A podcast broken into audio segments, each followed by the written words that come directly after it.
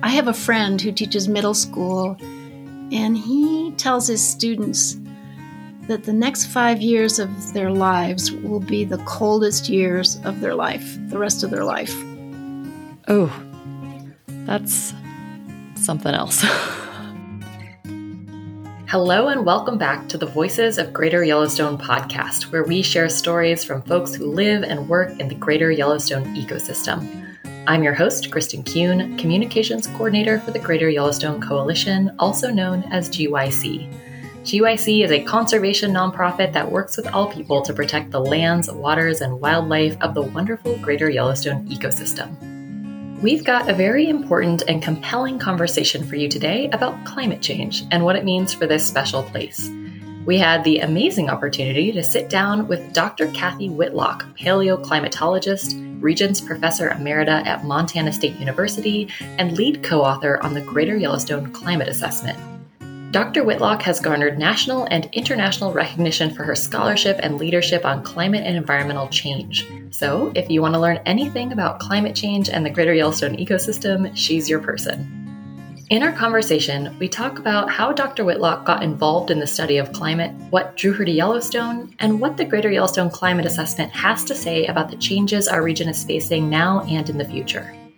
GYC is proud to have partnered in the creation of the Greater Yellowstone Climate Assessment, which was released in June 2021 and is the first assessment of its kind to consider climate change impacts at the ecosystem scale. So, come for the promise of cutting edge climate science with Dr. Whitlock and stay for talk of mud core samples, how Yellowstone's iconic wildlife are responding to change, and why we should take climate change personally. Before we jump into it, a quick note that we use a handful of different terms to refer to the same area. Greater Yellowstone, the Greater Yellowstone region, and the Greater Yellowstone area all refer to the remarkable 20 million plus acre Greater Yellowstone ecosystem. With Yellowstone and Grand Teton National Parks at its core, the ecosystem spans parts of Montana, Idaho, and Wyoming and is full of mountain ranges, sagebrush valleys, mighty rivers, and crucial wildlife habitat. All right, now for climate change with Dr. Cathy Whitlock. Let's dive in. Can you state your name and what it is you do and tell us a little bit about that? Yeah, I'm Cathy Whitlock, and I'm a Regents Professor Emerita at Montana State University in Earth Sciences. So being emerita means that I've I've just retired from teaching, but I'm still doing research. Wonderful. Thanks for that. So, Cathy, I've heard that you are a paleoecologist, and I've also heard the word paleoclimatologist. Can you help us understand exactly what those two words mean? Yeah, paleoecology is the study of present day ecosystems and trying to understand all the forces of nature that brought them to their present condition. So we use the past to understand the future as well as the present. Paleoclimatology is really just looking at past climate climate history. And so I study climate change as it happens not just over years or decades, but as it's happened over centuries and millennia. Okay, great. Yeah, I was going to ask you what span of time we're looking at, you know, if it was 50 years or 10,000 years or kind of what's your scope here? Yeah, I in most of my work I go back uh, thousands of years to the okay. end of the last ice age. Oh wow. And how how long ago was the last ice age? The last ice age ended about 15,000 years ago and uh, in the Yellowstone region was completely covered by ice before then. And so everything that you see in the ecosystem today had to have happened in the last 15,000 years since the ice has left. Okay, wow. So what was what was Yellowstone like 15,000 years ago? I would imagine probably fewer tourists. fewer tourists probably, but some some really interesting animals and plants. Um, yeah, there was a large ice cap over Yellowstone, and large valley glaciers flowed down all of the major river systems. Uh, the region outside of the glaciers was covered by tundra vegetation, and we know there were mammoths and uh, other large extinct animals. Yeah, we have some wonderful large animals here still today. It's hard to imagine even more mm. and bigger. yeah. So, can you describe your journey for us a bit? So, now you're at MSU and you focus on this region, but how did you find yourself studying long term ecological change in the greater Yellowstone region? Well, I come from a scientific background, so I've always been interested in research. My dad was a researcher in the medical field, and I just always was excited by the lifestyle that we were able to live as, as I was a kid and, and wanted to keep that going for myself. Um, and I majored in geology as an undergrad. Uh, I was at Colorado College. Uh, and but I was interested in in hiking and being outdoors and looking at nature, and so I discovered paleoecology uh, actually one summer when I worked for Estella Leopold, who is Aldo Leopold's um, youngest daughter. She was working at the U.S. Geological Survey, and she was a paleoecologist. And uh, she, she just got me so excited in in that field, and also it was exciting to see what a woman scientist was like and how she operated. Absolutely. So, would you call her kind of your science hero? Is she sort of the person you would say really inspired you to be where you are today? I've had a few people that I really that really have influenced my career and gotten me going and supported me, but definitely at the top of the list is Estella Leopold, and she's still alive and active today, and she's still a person that I talk to and consult on various things. That's really wonderful. So, you focus on Yellowstone or the greater Yellowstone region, which of course is what we're here to talk about since that's what we're all about. But what are some other places that you have studied or conducted research in? Yellowstone's always been a kind of a touchstone for me. It's an ecosystem that I know really well. And um, anybody that's in science, field based science, knows it takes a long time to really understand a place. And so I always come back to Yellowstone. But in the process of doing that, I've worked in other parts of the world that are kind of like Yellowstone. And so I've worked all over the Western US.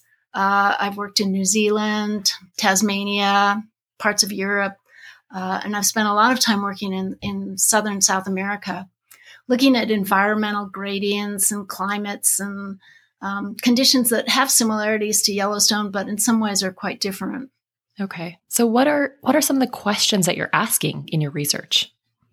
Uh, well, you know, I'm interested in how sensitive ecosystems are to past climate change.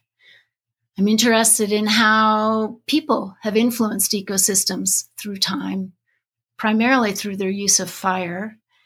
And I'm I guess I'm interested in how the past is relevant to the future.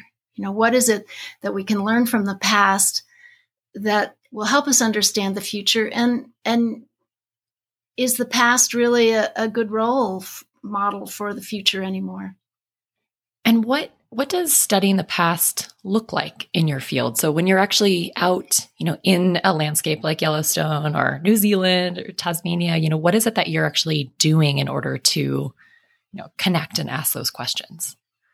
Yeah that's really that's really the basic question is what, what do i do? Um, I study lakes, uh, natural lakes, and lakes are great uh, repositories of environmental information. So anything that's in the air that lands on the surface of the lake has the potential of settling through the water and getting buried in the mud. And over time, lakes lakes accumulate this sediment and these fossils, uh, and so it's like a layer cake of time. So we go to these lakes and we get uh, cores of sediment, vertical tubes of sediment. And as you can imagine, the top layer of mud is the what's been deposited in the present day, but we can go back layer by layer through time to the bottom layer of mud, uh, which was deposited when the lake first formed. So in Yellowstone, our lakes go back about 15, 16,000 years ago. And these tubes of mud can be quite long. We can get 30 vertical meters of mud. Um, wow. And then we take these cores back to the laboratory and we split them open and we describe the sediments and we take samples of mud layer by layer from top to bottom. We treat them with different chemicals and then we look at what's in the mud under the microscope. So I'm I'm still in some ways like a kid. I'm still playing with mud, and the things that we're looking for in the mud, and our group really specializes in, are the pollen grains, because different plants produce different looking pollen. And when you know the pollen, then you know what plants were growing around the lake in the past. And when you know the plants, you know the vegetation. And then when you know the vegetation, you can uh, reconstruct the climate. Okay. So that's kind of the link. And so we play with mud, we get sediment cores, we bring them back to the lab. And it takes about two years probably to, to anal- fully analyze a sediment core from a lake. Two years. Incredible. So I love that. That's such an evocative image, layer cake of time. Uh, what are what are some of the surprising things that you've discovered in mud core samples? Well, they're chock a block full of pollen, and so we oh. get a, a really great record of vegetation change. You know, there's thousands and thousands of grains in a single uh, cubic centimeter of mud. Um, we see volcanic ash layers from eruptions of volcanoes in the Cascades. So when um, Mount Mazama erupted, which formed Crater Lake in southwestern Oregon, that put ash all over the West. And we get about an inch of ash in the lakes in Yellowstone from that eruption. And it's exciting for us because we know exactly the, the age of that ash. It erupted about 7,670 years ago. And so we know right away how old we are in the sediment core because we have that ash. Oh, incredible. It's like a bookmark. It is a bookmark. That's a good way to put it. Very cool. So, um, you know, I love hearing the enthusiasm in your voice when you're talking about your work. What are some things that you love about Greater Yellowstone, the region? What I love about Greater Yellowstone is it's really such a large, intact ecosystem. In fact, it's the, the last large, intact ecosystem in temperate latitudes in the world. So it's a place to uh, just understand how ecosystem processes operate certainly people have been on the landscape for thousands of years. Uh, and so we can look at that, but it's not been so, you know, so messed up by uh, Euro American activity in the last few hundred years. So that makes it exciting and in some ways really unique. Absolutely. And so, given that Yellowstone is so unique, what are some of the ways that the threat or impacts of climate change are different in a place like Yellowstone than they are, say, along the California coast? I'm not sure that's really the right question because okay. climate climate change is really impacting all parts of the world. Right. In, in some ways, in similar in, in, in similar ways. So California is getting more fires, but the Northern Rockies is also getting more fires. So sure, sure. There's not something that's really truly unique about Yellowstone. In fact, okay. we can we can understand uh, ecosystems around the world by looking at places like Yellowstone that are still really functioning. There's two there's two kind of views of of places like Yellowstone. Um, you know, some people see Yellowstone as kind of a museum. You know, a place place where you can study what's happening, you know, naturally while other parts of the world are getting really screwed up. Um, so that's kind of the museum attitude. And then there's other people who feel like, you know, we should really observe and monitor Yellowstone as it's undergoing change because we can understand what's happening in um, natural systems. Uh, and so monitoring and observing is really an important part of Yellowstone. Right. So where where are you in that spectrum? It sounds like you may hold both of those approaches. Yeah, I act I do think it's a little bit of both. I think it's a place to protect and it's also a place to observe. Wonderful. Yeah, thank you for that.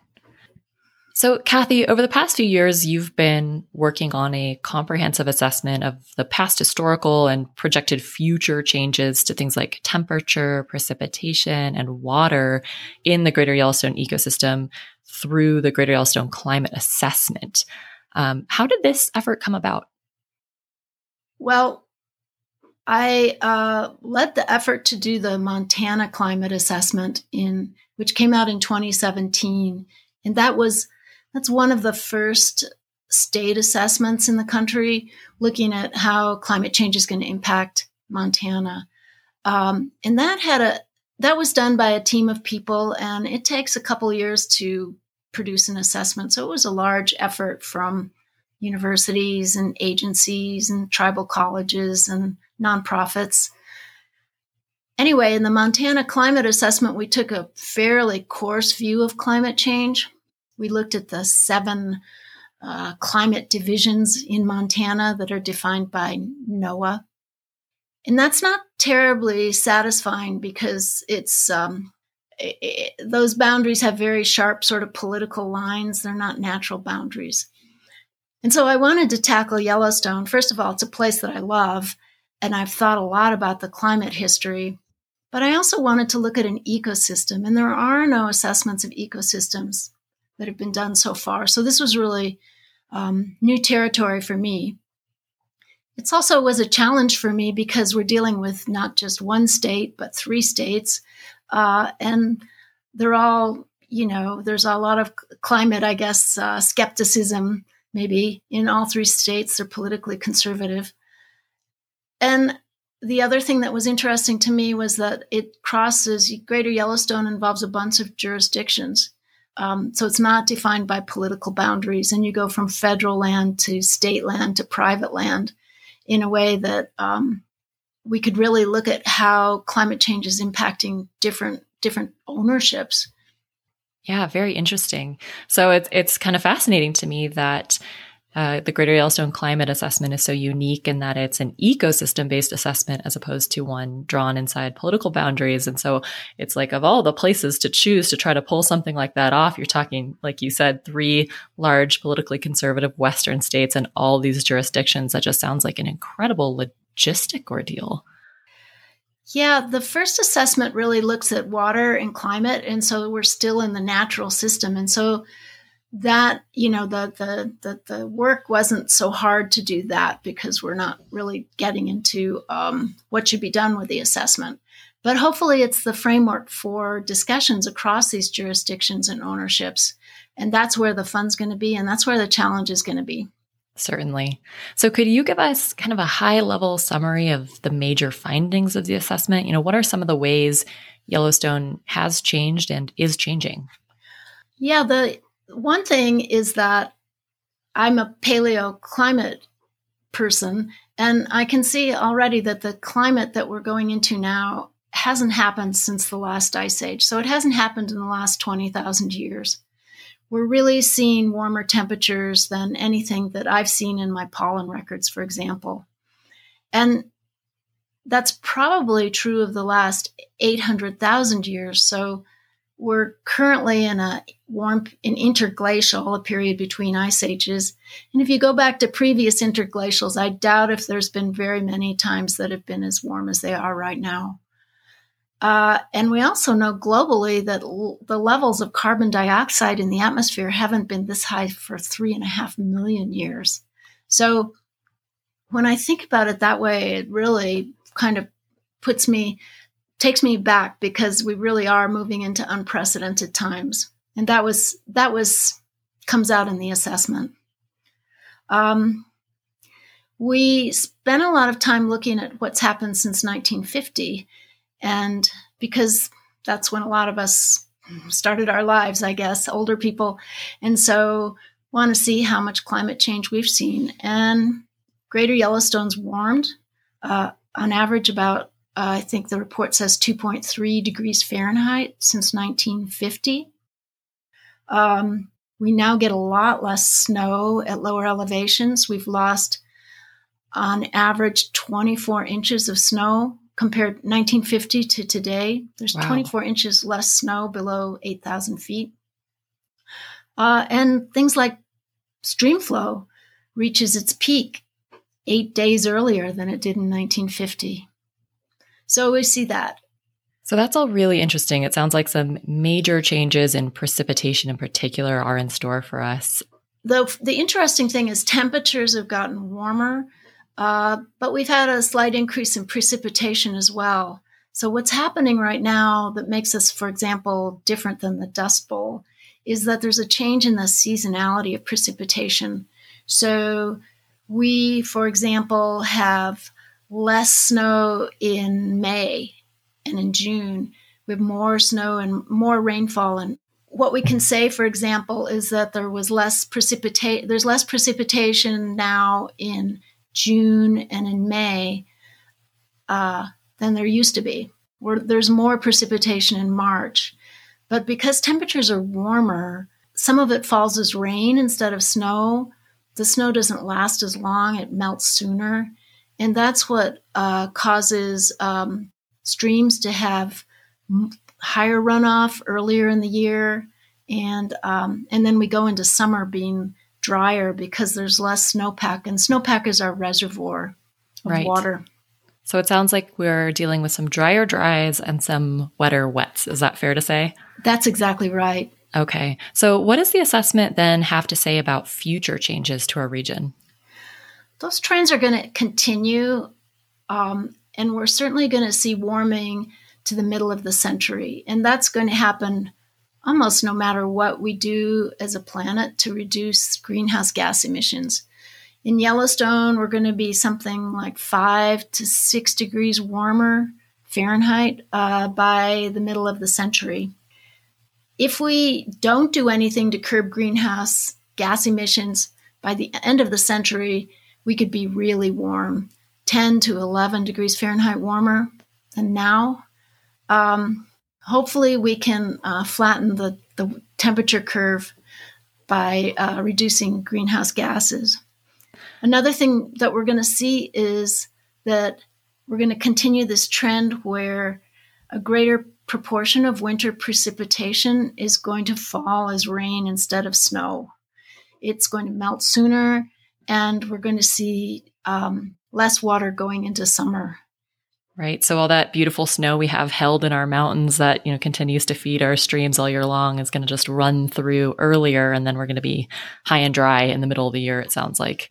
Yeah, the shoulder seasons, you know, where we get snow are really going to be very unpredictable and it's it's quite likely there'll be uh, less snow, less precipitation, and the precipitation that we get won't will be rain. Okay. I got to say, Cathy, when you're talking about the projected temperature increase, it makes me so anxious because this summer was really uncomfortable here in Bozeman as it is. We had so many days over 90 degrees already that thinking about an increase of five or six or 11 degrees is just quite terrifying, I got to say. Yeah. And, you know, every month gets warmer. So the coldest temperatures that we get are going to be warmer. Right. But we're going to have a lot more days over 90 degrees. So the kind of weather that we saw this summer is is just going to continue into the future. Um, by the end of the century, we could get one to two months of days over 90 degrees. It's a different world. Yeah, certainly sounds like it. Um, so that's, you know, I'm sitting here thinking about how uncomfortable that is going to be for just me as a person. But, you know, this, re- this region is full of people, full of wildlife, full of the plant communities. You know, Yellowstone in particular is known for its iconic wildlife like grizzly bears and bison and wolves and these majestic herds of ungulates that we have. So what are animals like these going to have to do to adapt to a changing climate? Anytime we've seen the climate change in the past, the ecosystem has to adjust, right? Mm-hmm. And in the case of animals, they they have three options. They can they can adapt or they can move or they're going to go extinct. And we've seen that in the past. And I, I think that's what we're seeing now, actually. I think animals are on the move because of because of climate change. Grizzly bears are on the move wolverines are having a tough time. Migratory birds come before their food sources may be available. Toads and frogs are, are getting threatened because wetlands are drying up. The ecosystem's changing and animals have to are, will have to adapt or they will become at least locally extinct.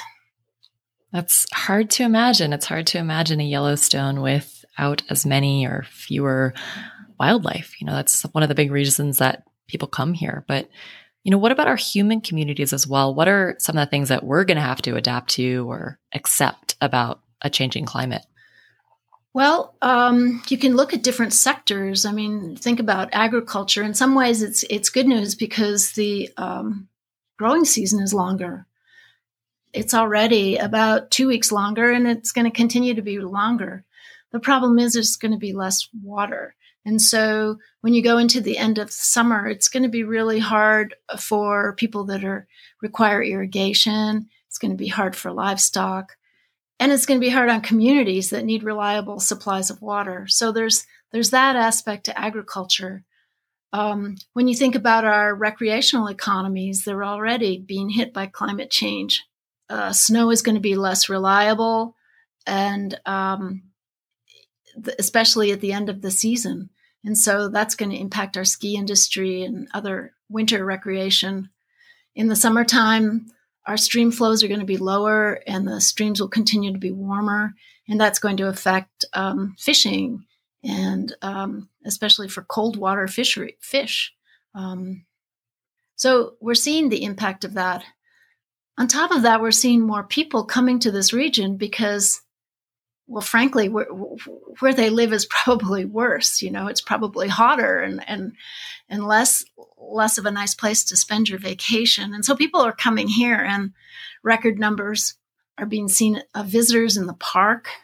Uh, this year, we may have five million visitors or more. It's wow. crazy, and it puts so much pressure on the resources, puts pressure on our waterways, puts pressure on the national park, uh, and more people are moving here it's been um, projected. There was an article in, in Mountain Journal that suggested that by 2065, at, at our current rate of growth, Bozeman could be the size of Minneapolis. Yeah, I saw that. That's uh, really striking to think about. Yeah, I can't imagine, you know, the Minneapolis skyline in Gallatin Valley. Mm-hmm. Um, yeah, right up next to the Bridgers. Mm-hmm. So, is there anything else that you would like folks to know about the Greater Yellowstone Climate Assessment itself or some of the ways in which the impacts of climate change are going to play out in our region specifically? One thing that was really interesting and great was a contribution um, from the Greater Yellowstone Coalition was that in the course of doing the assessment, we uh, interviewed 44 stakeholders in the region. These were people from conservation community, from agencies, from tribal communities, people in farming and ranching. And we asked them what concerned them about climate change in the region. And the biggest issue for everyone was water. Um, mm. Is water going to be of the qu- quantity uh, that's needed for the future? Is it going to be available at the times that we need it?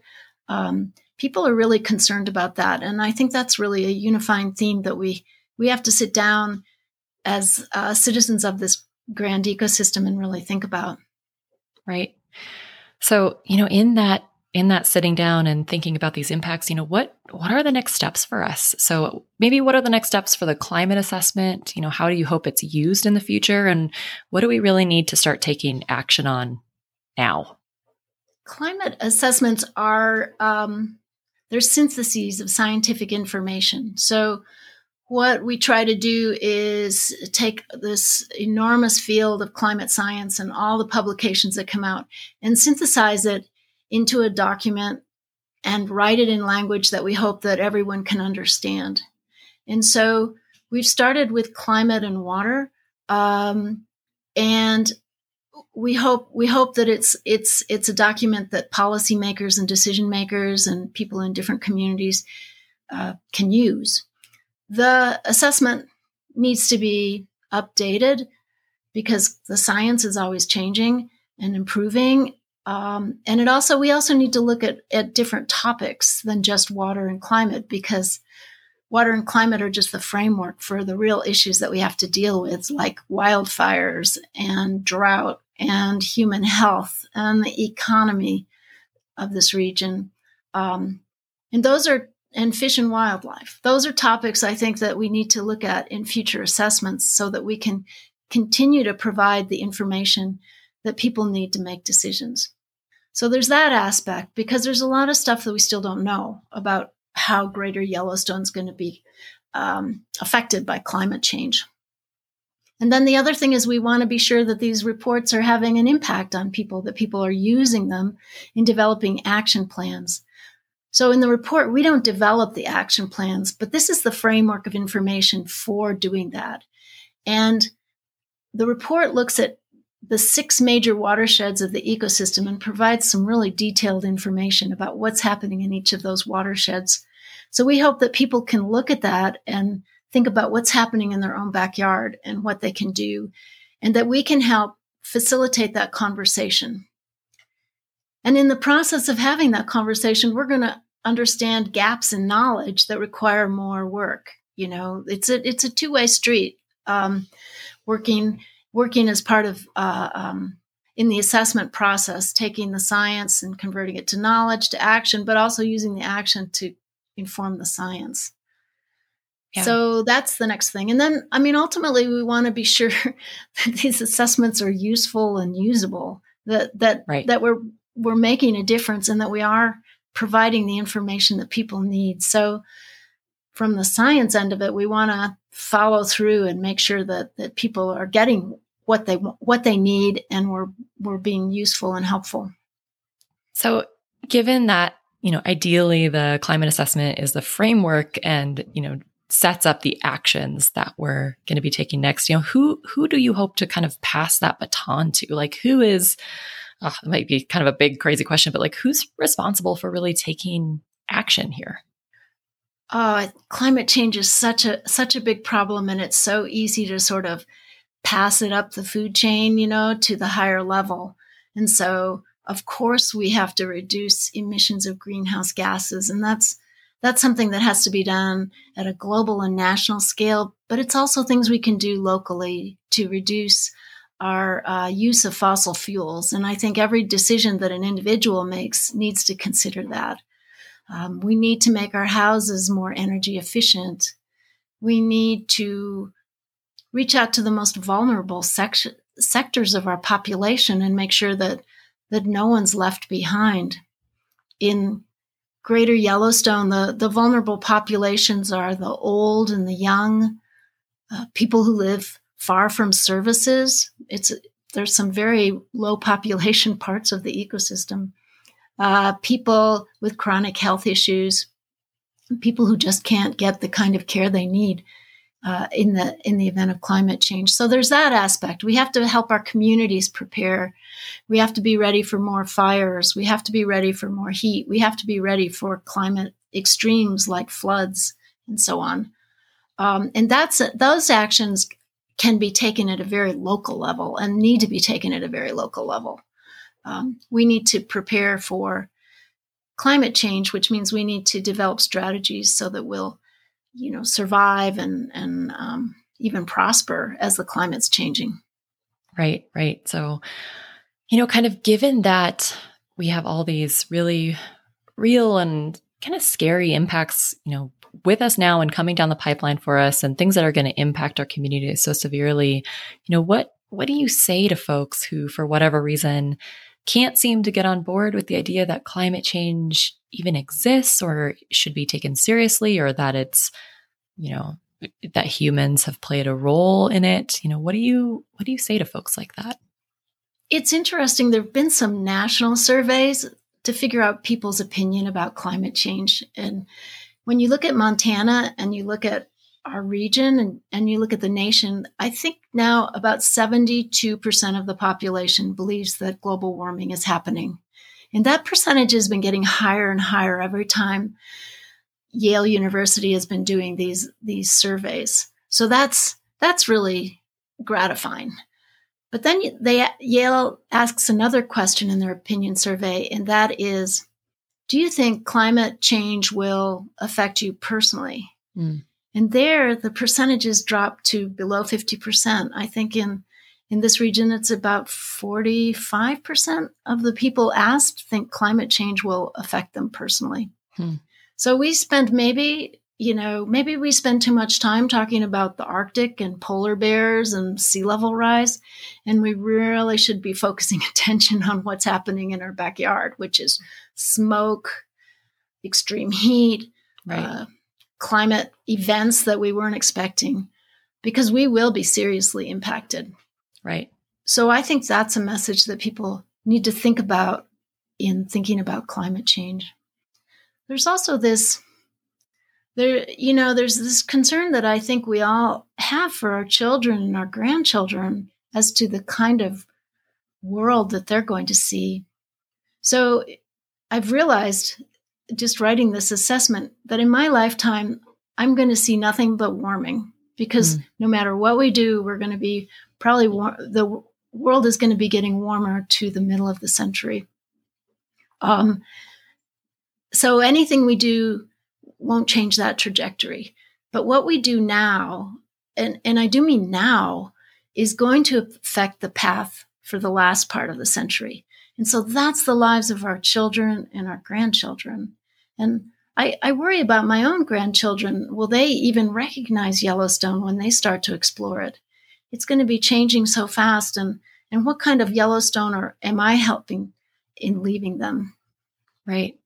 Yeah, that's so difficult because, you know, uh, many of us have such deep relationships with that place. And it's hard to think about it changing such that our kids and grandkids may not recognize our Yellowstone, the one that we know so well.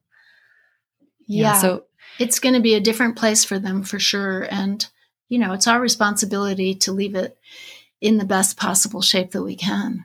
Absolutely. So, you know, Cathy, a lot of what we've talked about and a lot of, I think, what makes climate change difficult for some folks to talk about um, are, are just topics that are really hard and really scary and, you know, sometimes abstract and complicated, but also just scary. So, is it difficult for you to be in this space, you know, all day? What do you do to stay hopeful? Uh, I stay healthful by going out and hiking in Yellowstone mm-hmm. and places around here. You know, that's really just makes me realize that it's all all worthwhile. Yeah. Um, you know, I I do despair, and people say, "Well, climate change is an existential crisis," but that always to me sounds very remote. Um, right. To me, it's a deeply personal crisis. I I can see that things are changing I can see the trajectory that we're on. And I think it's going to make a difference in all of our lives that we're on that trajectory. And the only way we can change the trajectory is to take action now. So that's that's sort of my carrot and my my stick, I guess. You know, mm-hmm. um, I think there's stuff that we can do, and there's a lot of good action that's going on, and we just need to ramp it up. Yeah, yeah, what's more personal than the fact that we exist here now and hope that our children and grandchildren continue to do as well? Yeah, mm. for sure. Is there is there a light at the end of the tunnel for you? Um, I'm trying to think there's a better way to phrase that, but are you seeing actions happen that make you hopeful? I I'm hopeful that it's now really part of the conversation. Uh, I'm hopeful that the the media now, um, you know, even our local paper, almost every page has some article that's related to climate change. So this is not a hidden topic or a, a quiet agenda. I think people are realizing it. So I'm hopeful. I'm really hopeful about that. I'm hopeful about the initiatives that are happening or being proposed at the national level. You know, exactly what we need, need to do more than those even. Um, so that makes me hopeful. And I'm I'm also hopeful for the actions that have been proposed for Montana. There was a uh, Montana climate solutions plan that was written uh, in the past year in the pre- during the previous governor's administration. It's a really good plan. It has a lot of good ideas. I'm hopeful that those sorts of documents are um, being developed and becoming more and more um, hopefully used.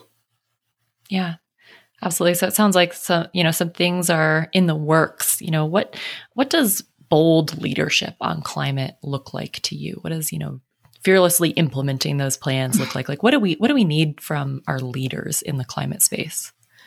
I think the global climate community is really clear on what we need. We need to reach uh, carbon neutrality by 2050, which means we um, store the amount of carbon that we're producing. You know, we need to reach net carbon zero Um, and there's plans that can do that. Um, and that's really exciting. You know, if we can even think about doing that, that's what's going to stop the temperature increases.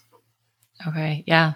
That is exciting to think about. You know, we're such a innovative species. I think that, you know, we have the tools. We just need the political will, perhaps, to put it into action. Yeah, it's interesting. I mean, climate change, we know the problem. We know what we can do to solve it. And it's going to be the legacy that we leave the next generation to solve it. But there's some really creative thinking that can come out of that and some new technologies and great solutions. So it's not a it's it, it, it's a problem that can be solved. Yeah, that's you know which actually I think actually leads really well into a, another question I have for you. I'm I'm just curious. Um, you know, when we're talking about the next generation, do you have any advice for young people who might be interested in getting into the climate sciences? Young people need to get involved. There's a lot of initiatives going on locally and they need, even probably in their schools they need to get involved. They need to speak up. They need to use their voices.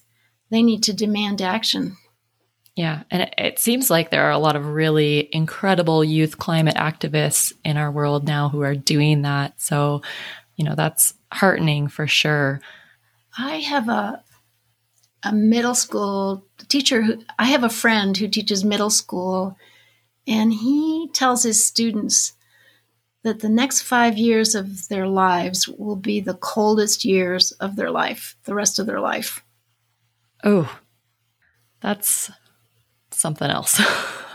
that's a powerful statement. I'm, I'm yeah. not sure it's completely true, but it's true, you know, in spirit that we are yeah. getting warmer and um, we're ex- experiencing the coldest temperatures we probably will. Oh, my.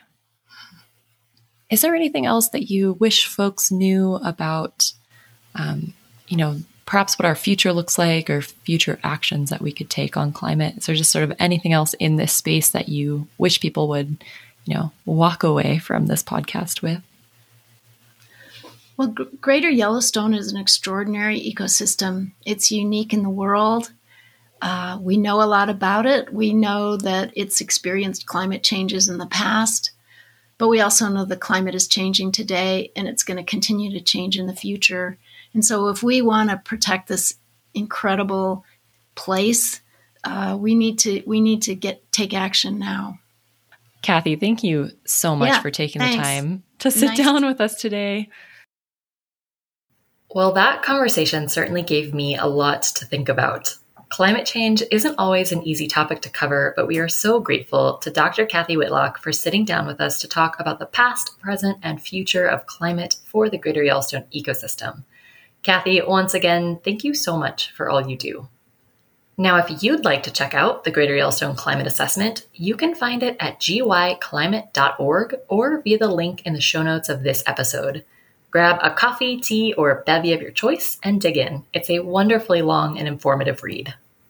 Here at the Greater Yellowstone Coalition, we're focused on making the Greater Yellowstone ecosystem more resilient and adaptable to the impacts of climate change through partnerships and on the ground projects across the region. We're so glad the Greater Yellowstone Climate Assessment is there to serve as a tool as we all move forward together.